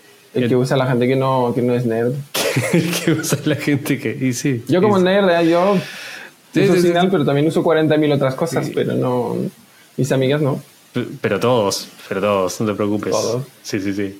Es como el, hay, tuve una conversación muy buena con uno que era después de 25 minutos de herramientas de ultra privacidad locas y no porque uso esto qué sé yo y era igual para la foto de mi familia uso Google Fotos porque es mucho más es mucho más cómodo y yo le dije yo también no te preocupes, no te preocupes. pero bueno no quiere decir que no apuntemos hacia un mundo mejor todos tenemos nuestros. Está bien, gente, está bien, está bien, está bien también ser un poco normal. Es- Está bien. Eh, bueno, tirame entonces eh, tips de, cómo usar bien Tails o qué no hacer. Ah, sí, tips. Las... O anda más o menos bien. sí, las cosas que, que quería presentar un poco a la comunidad Monero, porque como dijimos al principio, seguro que hay muchas de las personas que ya conocen Tails. Quería insistir un poco en, la- en las cosas que hemos mejorado lo, lo más recientemente y que a lo mejor las personas todavía no se han dado cuenta. Bien, Porque, novedades. como decía, Tails es una cosa que a lo mejor has usado alguna vez o usas de vez en cuando. Entonces, la- los tips que tengo por compartir hoy es que en el último año hemos, hemos mejorado mucho el almacenamiento persistente, que ahora, por ejemplo, puedes instalar Tails, crear el almacenamiento persistente y empezarlo a usar sin reiniciar. Antes tenías que reiniciar un par de veces. Entonces el almacenamiento persistente ya se puede activar y, y- y añadir funcionalidades sin reiniciar. Entonces mucho más, mucho más cómodo, mucho más práctico. Yo sé que tuvimos muchos problemas y algunos, algunos fallos y errores en este, en este proceso en los, en- en los últimos años y últimos meses. Presento mis disculpas, también hemos mejorado y hemos ah, arreglado muchos de estos errores que daban a la, cuando introducimos el nuevo almacenamiento persistente. El único que no se equivoca es el que no hace nada. Exacto. Viejo, y dale. de las, las cosas más recién, que son tips, yo creo, ahora se puede clonar el almacenamiento persistente de un Tails al otro usando Ujú. la herramienta que tenemos en Tails que antes se llamaba Tails Installer, que ahora se llama Tails Cloner, que es una herramienta que permite desde un Tails instalar otros USBs. Y entonces Momento, ahora se momento. puede Misma, misma, Sí. misma PC. Estoy corriendo Tails con el. Y si tengo un segundo USB, digamos, una segunda entrada de USB, de ese mismo Tails me hago una especie de gemelo. Exacto, te puedes hacer un gemelo. Excelente. Entonces, hasta, hasta ahora yo sabía mucho de, por ejemplo, activistas que trabajan en un colectivo y hay uno que hace las, las para todo el mundo. Claro. Pues eh, usa eso del- de, clonear para decir, te voy a clonear mi tails, así también se actualiza, etcétera. Claro, porque aparte ya puede tener un, un almacenamiento persistente que tiene un montón de documentación útil, o sea, de, Exacto. de folletos, cosas, cosas que, que ya usan para eso. Sí. Ah. Entonces el tip es que hace unos meses añadimos la posibilidad de clonear también el almacenamiento persistente. Antes solo era, la cro- era clo- era hacer clones de la, solo del tail del sistema y ahora se puede hacer clones del almacenamiento persistente que sobre todo es útil para tener un respaldo porque desafortunadamente escuchamos muchas historias, vemos muchos reportes de gente que tiene un Tails, que usa Tails para guardar su wallet y de repente el, el USB se pierde o se rompe y se quedan sin respaldo. Muchos USB son muy malos. Ese es el Los problema. USB que son tienen. malos. Son baratos y malos, sí. baratos y malos de por sí. Entonces, ahora es fácil hacer un respaldo de tu Tails con el, el Tails Cloner, que puede hacer un clon de tu almacenamiento persistente también en otro Tail. Eso es una cosa nueva, un tip, hazlo. Hagan copias, Um, hagan backups. hagan- Mira, hagan aún si no les interesa hacer copias para otros, hagan backups de su Tails. Si lo usan con, con almacenamiento persistente, después no lloren porque compraron un pendrive de 2 dólares por AliExpress, que era súper barato y da errores porque si hay, nunca te dio error un pendrive que no tenés vida, porque todo el tiempo tiene errores. Así que hagan, Exacto. hagan backups de su Tails. Y yo te- antes que digas con, eh, sigas con las actualizaciones, porque me salió una pregunta que me parece importante. Ajá. ¿Cómo, porque vos estás contando, por ejemplo, hay gente que quizás no lo sabe. ¿Cómo se actualiza Tails? O sea, vos tenés que. ¿Se actualiza él solo? O sea, desde dentro de Tails podés actualizar Tails. ¿O tenés que fijarte en otra computadora? Hoy hay un Tails 3.4.7 y volver a grabarlo, volver a instalarlo de cero. Entonces, la, el mecanismo principal de actualización viene dentro de Tails. Nosotros publicamos una nueva versión cada cuatro semanas y entonces cada cuatro semanas vas a tener un aviso en Tails que te va a decir, ah, se tiene que actualizar. Boom, actualizo. Bien. O sea que no puede, se- o sea, evito el peligro de yo estar usando Tails hace tiempo y no enterarme de que algo. Porque más allá No, de no. perderme una, una cosa más bonita y buena y nueva que se puede usar, no enterarme de que algún sistema se actualizó por seguridad o lo que sea. O sea, está siempre actualizado. Sí, sí, Te vas a enterar. Sí, sí. Bueno, te, te lo dice, te vas a enterar y hay una actualización dentro del sistema. También puedes actualizar si tienes ya un amigo o una amiga que ya ha actualizado, pues te puede hacer por el, el mismo este, el cloner, que también permite actualizar. Si, si no tienes buen internet, por ejemplo, y no te quieres bajar la actualización, la puedes clonar de otra persona. O si vivís en un país que tiene un acceso muy Exacto. limitado a Internet o muy caro a Internet. Como por ejemplo hablamos la vez pasada con alguien que estaba en Cuba y que tenían bajarte cuánto pesaba el Tails, me dijiste un giga y pico. Un giga 3, sí, sí, en Cuba Por eso. pasas el mes. Puede ser un costo prohibitivo, entonces genial. Bueno, como se hacía en Cuba, tenían el, el, el pendrive ese, no me acuerdo cómo se llamaba. ¿Mm? Tenía un nombre particular, como si fuera la, la, la valija, la no sé qué, la que era un pendrive venía y todos copiaban lo- tipo las últimas películas, las últimas noticias, las últimas páginas, la última Wikipedia, la última todo y se distribuía así copia a copia. Se iba esparciendo. ¿Qué otra noticia tenías? Creo que tenías una más. El paquete semanal lo llamaban. Ah, el paquete semanal, ahí está, eso, eso. Muy bueno. Es muy, es, es muy cyberpunk eso. Pero aparte retro, cyberpunk retro, así como de una 386 con cables puestos así por todos lados. ¡Ah! Qué lindo, qué lindo. Eh, ¿Qué eh, tenías? Ah, lo de Data Delation. Ah, otras noticias. Sí. Sí. ahora dentro de las opciones del almacenamiento persistente todavía. Am, ahora cuando, cuando, cuando apagas una de las funcionalidades, por ejemplo, mm, te has instalado una wallet de Bitcoin en el almacenamiento persistente, pero la quieres borrar. Ahora cuando desactivas la opción del wallet en el almacenamiento persistente, se te, se te borran los datos. Se te borran de. Sí. De verdad, de verdad. Y otra noticia, también estamos muy orgullosos. Este año pasamos un audit de seguridad. Era, era la primera vez que pasábamos un audit así de seguridad público. Ujú. Y también estaba enfocado mucho en el almacenamiento persistente y los cambios que, que hicimos en los últimos ah, 12 meses o 12, 24 meses. Y también pasamos un audit, pues los auditores estaban muy contentos y del estado de, bueno, la calidad de, de nuestro código, de nuestra seguridad. Encontraron un par de, un par de, un par de cosillas que arreglamos y también publicamos el mes pasado el, el resultado del audit. Ujú. Todo es transparente, pueden ver cuáles eran los problemas, pueden ver cuáles ah, soluciones aportamos a estos problemas y, y eso, pues para también siempre manteneros seguros y seguras. Bueno, costado oscuro del asunto. ¿Qué no, ¿Qué, no soluciona Tails? A ver. Sí, ya hablamos un, poco de estas cosas. Voy a, volver a los puntos que ya mencionamos. Porque es tan, casi, tan, casi más importante que sepan lo que Tails no logra hacer que lo que sí. Gente, no sé sobre Sí, sí. sí, sí. En realidad, creo que no son muchas cosas, pero algunas cosas sí.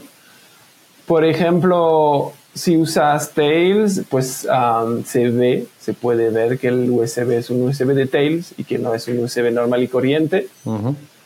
también si usas Tail en Internet, vas a usar la red Tor. Entonces, uno de los problemas de la red Tor es que también se puede ver que te estás conectando a Tor. Existen puentes de Tor que permiten esconder esto en alguna medida, pero lo que siempre se va a ver es que las, las páginas web a las cuales que te van a conectar saben que tú vienes de la red Tor. Entonces, si te, conectas, por ejemplo, a la red de a una red de mm, un servicio público o al red de un banco, etcétera, van a ver que te conectas desde, Tor y a lo mejor pues te van a dar unos captchas o te van a bloquear o te, van a o te van a molestar. Eso es una de las una, una, de las contras que no siempre puedes esconder que estás usando Tails y usando Tor. Otro de los puntos delicados que también mencionamos antes, a la hora de de intercambiar archivos entre Tails y otros equipos, pues mencionamos, la historia de los metadatos, ¿no? Si tomas una foto con tu, con tu teléfono y luego la montas por Tails, queriendo ser anónimo, pues a lo mejor en esta foto va a haber tu modelo de teléfono, tu ubicación GPS, etcétera. Tienes que activamente borrarlos. Sí, por eso siempre recomendamos borrar los metadatos. Ah, hay herramientas para hacer esto en Tails. Y al revés, ah, si te bajas cosas del Internet en Tails y estas cosas tienen un virus, si luego te las pasas al, Windows, van a seguir teniendo un virus. Como Tails no te va a limpiar todos tus archivos por acto de magia. Si te bajas un programa pirata, un wallet pirata desde Tails y luego lo usas en otro lado, o incluso si lo usas en Tails, si es pirata, pues puedes tener, Exactamente. problemas. No es magia, querés decir. Sí, no es magia. Bien.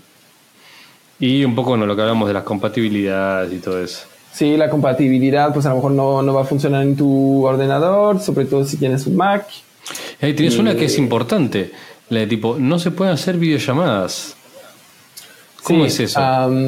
Sí, hablé antes de las, del hecho de que ahora las herramientas de comunicación eran un poco hardcore o antiguillas Ah, con el Java, el XMPP, no tenemos, no tenemos aplicaciones modernas tipo Signal y tal.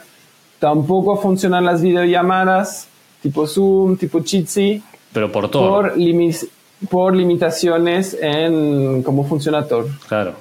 Ah, para entrar un poco en detalle, estas herramientas de videollamadas que funcionan desde un navegador o Skype o Zoom que funcionan con un, ¿no? Entre una aplicación y un navegador funcionan por UDP, que es un protocolo de transmisión de datos por Internet, que es diferente del que se suele usar para la web o para los emails, etc. Y Tor ahora no permite hacer funcionar estas, estos protocolos. Aparte de que la verdad una videollamada por Tor es bueno, bueno pero, sí, no, va a ser un no serás anónimo. no, no, no, pero no, no, no, no, no lo decía por la privacidad, lo digo por la latencia, digo ah, por, exacto. es un poco engorroso, ¿no? Ah, sí, sí, sí, al, al, al, poner tres, tres saltos entre vos para sí, tres, ¿no? Sí, tres saltos entre vos y tu destino, tenés tres saltos de ida, tres saltos de vuelta, es como, hola. No, sería hola. Hola. Hola. Podés funcionar, pero bueno. es como volver a la internet de hace 10 años, por así decirlo. Sí. Es como sentirte con dial-up. Entonces, por ahora no tenemos, no tenemos estas, estas herramientas funcionando en Tails. Lo que estamos valorando para una mejora de futuro es dar una opción para usar una VPN en vez de Tor en algunos casos. Ah. Es decir, ¿no? Estás en Tails, todo funciona por Tor, pero cuando tienes que ir más rápido o cuando, cuando, tienes que hacer una videollamada o algo en particular, puedes usar una VPN como alternativa a Tor en algunos casos, en la cual tal vez funcionen estas videollamadas, porque sí que... Y ahí podrías usar básicamente, porque el navegador es el, es el mismo navegador, o sea, no es un navegador muy especial. Podrías usar cualquier servicio de videollamadas que funcionara durante, por la web, digamos, no tendrías que instalar nada. O sea, el, acceso, perdón, el acceso a la, cámara y el micrófono, o sea, físicamente el hardware funciona dentro de Tails. O sea, vos podés grabar videos dentro de Tails o podés grabar audio dentro de Tails. No es que te mm. anula la posibilidad de usar el, multimedia, digamos, eh, el AV de, la, computadora. Eh, viene con, viene con esa, eso interesante, viene con herramientas de desarrollo de medios, algo así como eh, eh, Audacity, algo para, grabar, algo para grabar audio, algo para grabar video. Sí, tiene grabadora ah, de audio, tenemos Audacity. Ah, de video no. Hay gente que quiere, hay periodistas que, mm, les gustaría hacer screencast en Tails, grabar la pantalla. Esto por ahora no funciona, pero va a funcionar en una, en versión del, año que viene. No tenemos editor de video, pero se puede añadir. Hay uno que, que existe en Debian que, que se llama PTV, que, funciona, que funciona desde Tails. Alguna vez lo he usado. Porque capaz no está que, incluido por defecto. No, capaz que la posibilidad, bueno, se puede instalar, ¿no? Si lo necesitas se puede instalar. Porque la capacidad de quizás de hacer, bueno, no te digo un programa así de una hora, pero poder hacer un video grabado para alguien siendo protegido que después lo va a publicar en algún lugar que también es protegido a través de Tor, es un uso totalmente lógico, más, más hoy en día, digamos, ¿no? Eh, por más que estás, incluso si el uso final sea en una red social, que es lo menos privado que existe, podría estar publicando de una cuenta anónima con un seudónimo y sin que el hecho de estar accediendo a esa web, red social le esté comprometiendo su ubicación real o su nombre real o su ubicación real. Entonces es un uso como posible. de hecho, hace em, unos meses hablé con unos unos media activistas que tienen una que tienen pues eso una web de publicación de noticias y que hacen su trabajo de manera anónima y pues todo su trabajo lo hacen desde Tails hasta las entrevistas de audio lo pueden hacer con Audacity manejar las imágenes redactar los los, los, textos colaborar entre sí administrar la web etcétera. Excelente. Mencionaste antes el tema de la de, la auditoría que pasaron recientemente. Y que esos documentos están, bueno, obviamente para cualquiera que los pueda ver, los quiera ver, están en la página misma de Tails, están los resultados de la auditoría. ¿Cómo se financia la auditoría? ¿Cómo se financia Tails? Un poco hablaste de los comienzos, cuántas personas trabajan, eh, digamos, ¿quién, ¿quién mantiene hoy Tails? ¿Hay una fundación Tails? ¿Es una, es una ONG? ¿Es una empresa? ¿Cómo es?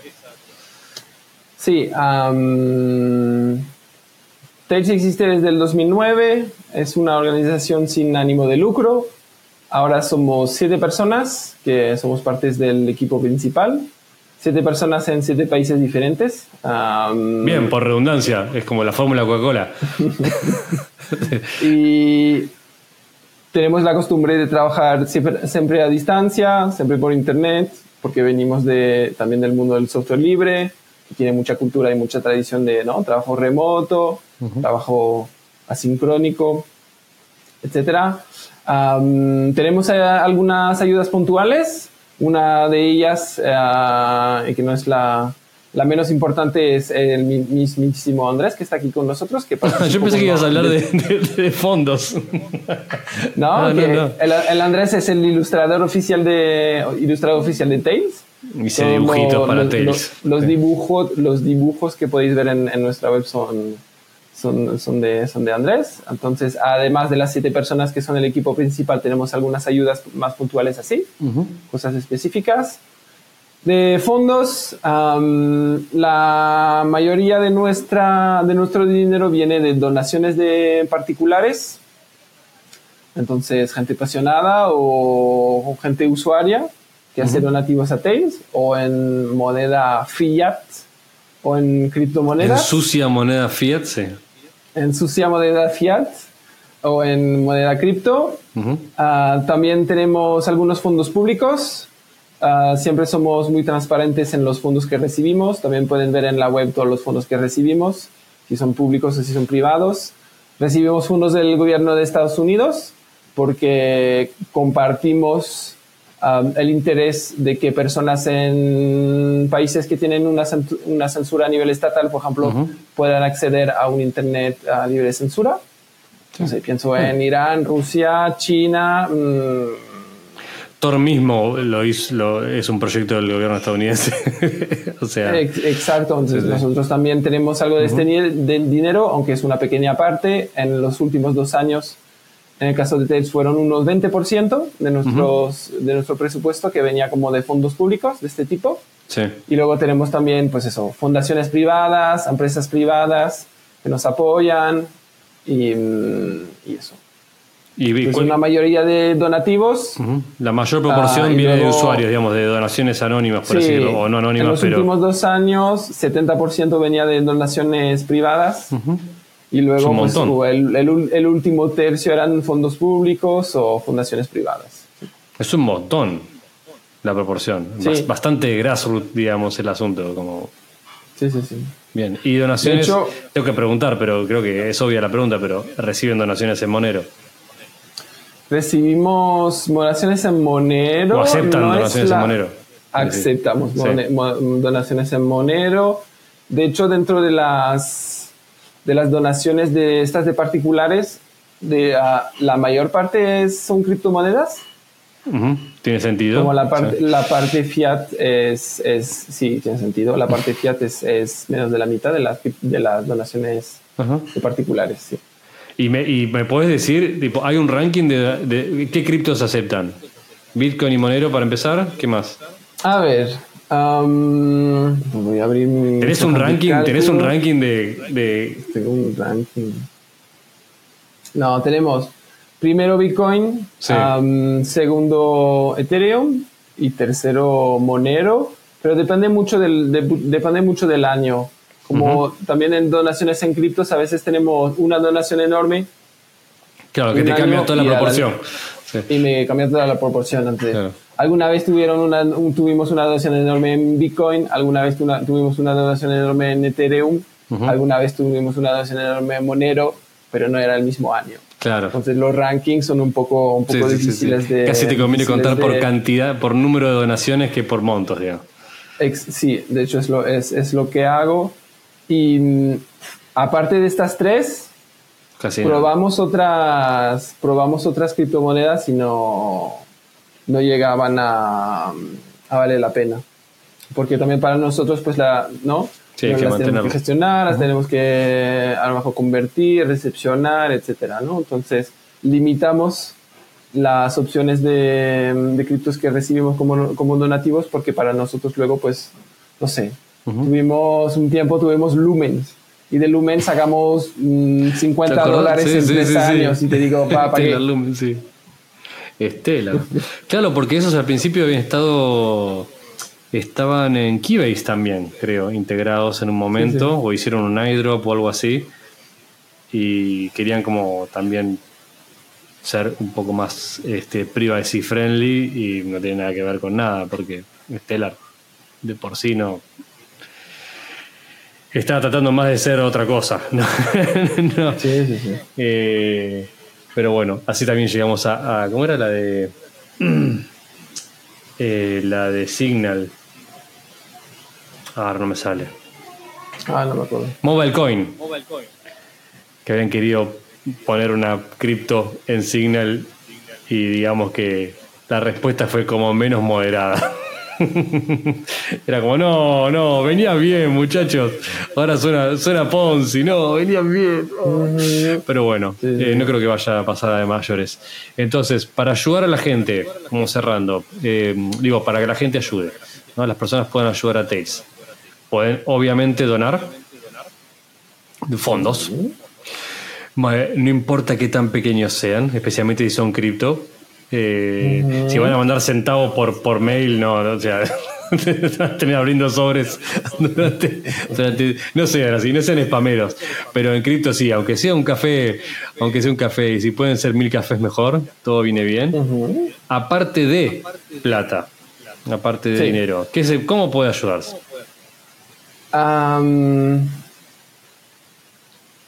Otra manera de ayudarnos que es muy valiosa es si tienen historias que pueden compartir de usos de Tails.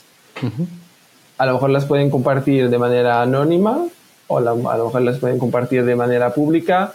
Para nosotros es muy valioso, pues eso, historias de, no sé, periodistas, activistas que usan Tails, que luego nosotros podamos compartir o que nos puedan inspirar a la hora de saber cuál es, qué es más importante hacer el año que viene en Tails, etcétera, ¿no? Saber un poco, por un lado, cuáles son las necesidades de los usuarios y, usuarias para orientar nuestro desarrollo y luego también tener historias, pues, para seguir motivados, para demostrar que Tails, ah, pues eso, mm, para qué se usa, los lados buenos y las historias maravillosas y las cosas que hacen uh, las personas que usan Tails en el, en el, mundo.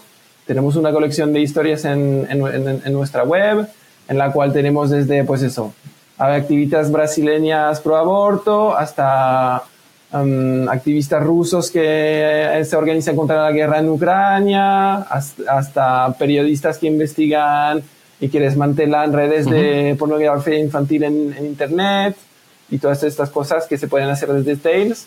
Escuchar las historias siempre es muy valioso. Sí, por favor, no menosprecien. Eh, ahí, ahí sí me meto como me pongo la camiseta de desarrollador. Gente que trabaja en proyectos open source eh, relacionados con la privacidad. No sabemos quién los está usando. Es parte de la gracia. Pero no tenés métricas, no espías a los usuarios, no sabés dónde. Reporten bugs, comenten los problemas que se encuentran y si tienen una idea para solucionarlos, hablen, hablen. Eh, eh, es como si no estás como siempre diseñando en la oscuridad, con los ojos vendados, los oídos tapados y aún si no encuentran ningún problema, cuéntenle a las personas que hacen el software que ustedes usan que los quieren. Dieron que sea un abrazo virtual. Gracias. Ayuda un montón. Muchas veces estás trabajando solo, sin saber si sirve para algo, sin saber cuántas personas les llega, les cambia la vida, les ayuda en algo. Y leerlo siempre es un, es un empujón más. A veces este, va tanto o más que el dinero que se pueda recibir para hacer un trabajo. Es muy, muy importante. No dejen eh, los, correos más lindos de recibir son los de una persona que de golpe de la nada te dice estoy usando esto o estoy leyendo esto que escribiste hace cinco años, estoy gracias por esto, me, me, ayuda, aunque sea cortito. Háganlo. Por favor. Y también, también pueden ayudar em, eh, traduciendo, ¿no? Porque entiendo que Tails está en varios idiomas, me imagino. Sí, con distintos la, niveles de La última manera de, contribuir que les quería presentar hoy son el tema de las traducciones. Lo menciono porque a nivel, tanto a nivel técnico para ustedes como a nivel de mm, el, el seguimiento y el apoyo que necesitan de nuestra parte, las traducciones es lo más sencillo para empezar a contribuir y nosotros para recibir ah, contribuciones también. En Tails traducimos tanto el sistema operativo, bueno, las herramientas nuestras que están dentro de Tails, tanto como la web. En la web hay, mucha información de qué es Tails, para qué sirve, cómo instalarlo, ah, cómo usarlo, qué hacer, qué no hacer. Y intentamos que hacer que esta información sea accesible al mayor número de personas. hay traducción en español, hay traducción en alemán, en francés, en italiano, en portugués, en ruso. Si hablan uno de estos idiomas, pueden entrar en la web y contribuir para mejorar estas traducciones. ¿Y hay otros idiomas que estén como parcialmente traducidos o que estén en proceso de? Sí. Como para que ah. a, lo mejor incentivar a que alguien dé como el último puntapié. Todas esta, todos los idiomas que he listado ahora necesitan traducción, porque nosotros estamos cambiando los contenidos de la web de manera continua, cada vez que hay una nueva versión, cada vez que hay un cambio en, en, el sistema. Entonces siempre hay alguna cosilla que, que, está pendiente de traducir, de actualizar, etcétera. Por ejemplo, gente que esté escuchando esto que habla español. Exacto. Hacen falta seguro que hay alguna, Seguro que hay alguna cosita de la, de la web que no está traducida en español todavía. Y sí, y hay otros idiomas que están de hecho, hay idiomas, por ejemplo, durante un tiempo tuvimos ah, una contribución muy fuerte, pero como una vez de una tra- traducción al farsi, al perso, pusimos en la web, pero estas personas luego desaparecieron, Claro. y pues la traducción se, ¿no? Y no es Perdió algo muy fácil de verificar vos mismo. Sí, sí, sí. Ex- exacto. Y al final tuvimos que quitarle la traducción en, en, en perso o en persa Persa. porque, porque, no, está, porque no está actualizada y, y porque faltaban voluntarios y voluntarios. Sí. No sé si lo dijiste, perdón, pero ¿chino y indio hay? No, No. no, hay porque no, no tenemos comunidad de traductores para, para ello. Sí, eso sería importante porque Esto sería muy bueno. digamos que son, son un par de chinos y, indios. sí. Y aparte, bueno, en el caso de China también eh, sería como uno de los lugares más obvios para usar algo como Tails. Este, Así que bueno, si de casualidad hay un, chi- un chino que habla español que me está escuchando, este, que vaya a ayudar, por favor. Bueno, Sajo, eh, hablamos un montón. ¿Alguna cosa otra más que quieras decir para cerrar? No, nada más. Bien. ¿Qué ves en el... eh, tengo una, última pregunta, pero que ya contaste las novedades, pero a futuro, algo que... No solo, no solo algo que, para, te doy, te doy más changüí, no solo algo que ya estén trabajando, me puedes decir, tipo, mira, estamos en el roadmap, tenemos esto pensado y no sabemos cuándo lo vamos a hacer, pero sino también cosas que a vos te gustarían en particular, ¿qué te gustaría que tuviera Tails, aunque aún no sepan cómo solucionarlo?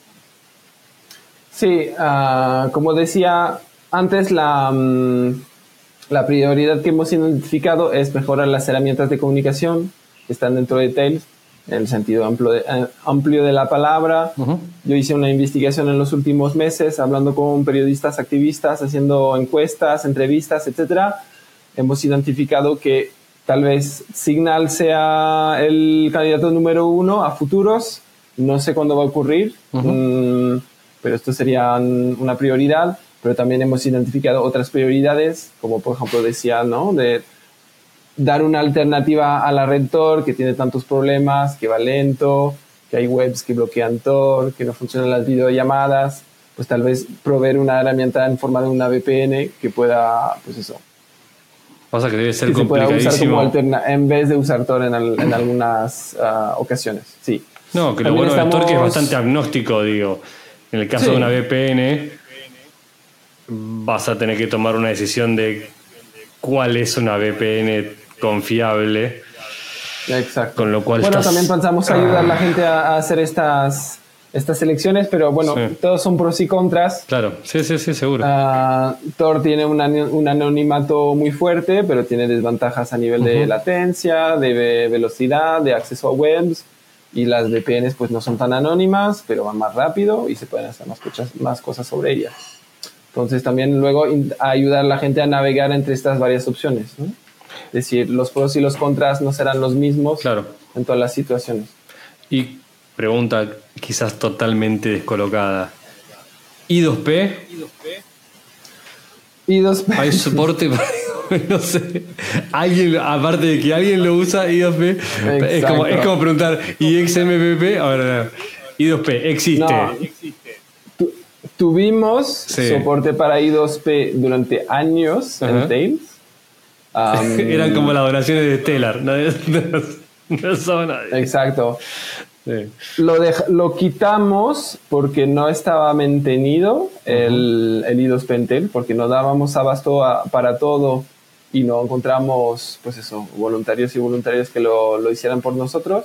Ujú. Y, mm, y en los últimos años, yo por lo menos, ah, esto no he explicado, mi trabajo en TED es justamente toda esta relación con los usuarios y las usuarias, entender las necesidades, ah, priorizar pensando en qué van, a qué van a necesitar estos periodistas, esos- estos activistas, y nunca escuchamos hablar de I2P.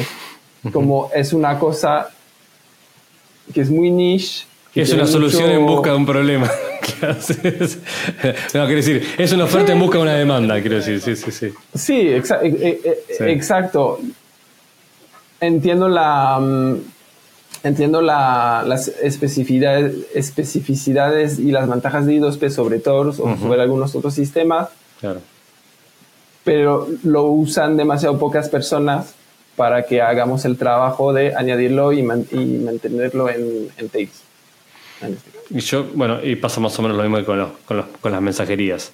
Yo, igual a esa consideración, le agrego otra, como persona que también le toca trabajar en UX, que es cada vez que agregues una opción más a las personas, asegúrate que realmente le estés ayudando. ¿no? Sí, sí, Que sea necesario, porque si no, por más que, de hecho yo no lo sé, no soy especialista en redes, pero por más que teóricamente I2P sea mejor o que Tor o que sea más pura en el sentido de la forma que se conecta o que no dependa de X cosa, lo que sea, si una persona que no es absolutamente técnica tiene que tomar esa decisión en un momento en la interfaz de con qué me conecto, no entiende por qué le conviene los pros y contras de una y la otra y capaz se conecta a I2P y tiene una experiencia de usuario que es mucho peor que la de Tor o no se puede conectar a una página Tor y no entiende por qué, porque está usando I2P, al final no lo estás ayudando. Entonces es un balance muy delicado, por eso entiendo todas esas, esas consideraciones de, mira, me junté con 10 personas, me conté con 100 personas, nadie me lo pidió, no es una prioridad. No es una prioridad. Y ese es más o menos tu trabajo, que un poco lo dijiste, ¿no? Como eso es el contacto, ese es el punto de contacto entre la gente real de carne y hueso y Tails y qué realmente se está usando, qué no se está usando, qué se necesita. Sí, sí, sí, así es.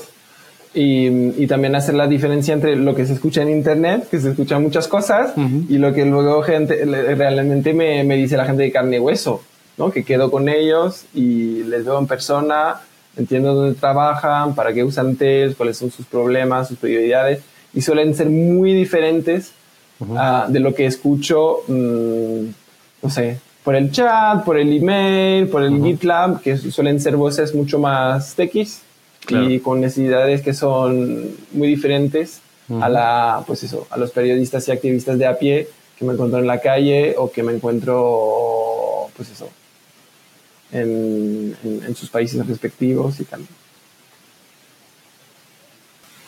Sí.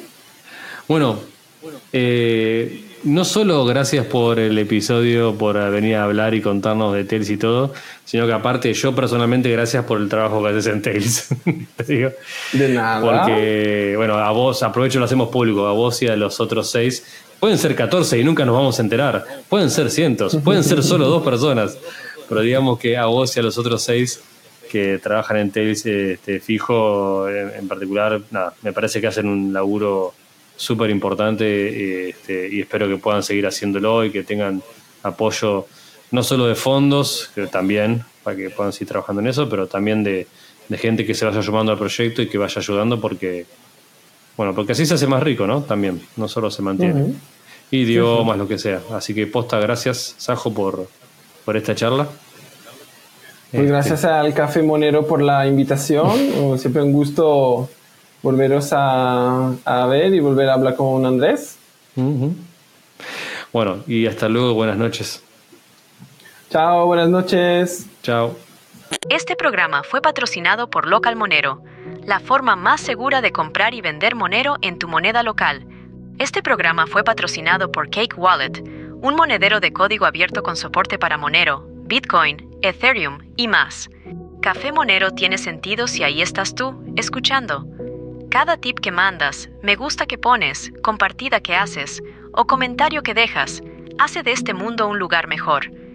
En nombre de la logia Crypto Illuminati Secretista, muchas gracias.